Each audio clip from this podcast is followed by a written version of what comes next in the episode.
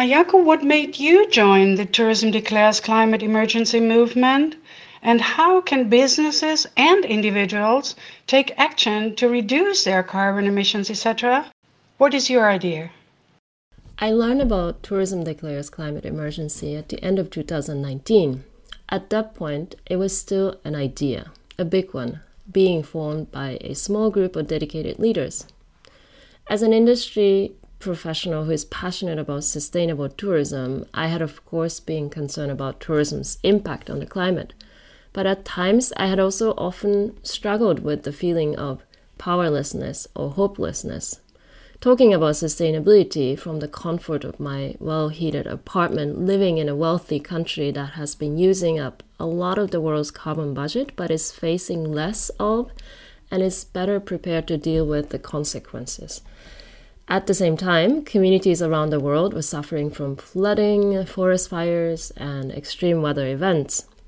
So, a big part of why I joined Tourism Declares and it was a decision I made immediately after learning about it, was my own desire to be doing something about climate, however small my contribution might be.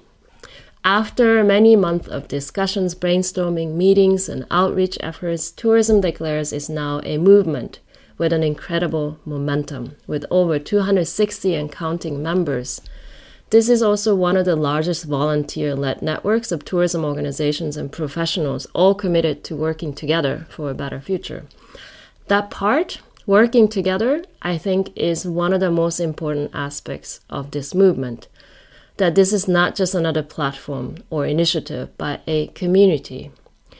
Working together is the only way we can create a meaningful change. So, a key goal for us is to engage as many people as possible so that the voice of a movement can become much bigger and much more impactful. We're aiming for engaging 500 signatories by COP26 in November this year, which will be a great way for to demonstrate our industry's commitment to being part of the solution, not just the problem. So, how does one become a member? all members commit to five steps, which are number one, commit to publishing a climate action plan. The plan must be officially accepted by the board or the leadership of the organization and be published within 12 months. Number two, share the commitment publicly and publish updates on the progress. Step number three is implementing steps to reduce the emissions related to the organization's operations and its products and services.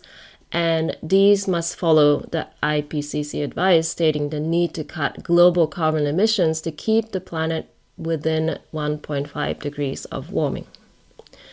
Number four, Commit to working together, which means collaborating with others within the organization, working with and supporting partners across your supply chain, and connecting with other industry organizations to promote climate action. And number five, advocate for change. In addition to climate actions at the individual and organizational level, we commit to advocating for the necessary system change across the industry and helping promote a just transition to a more climate positive industry.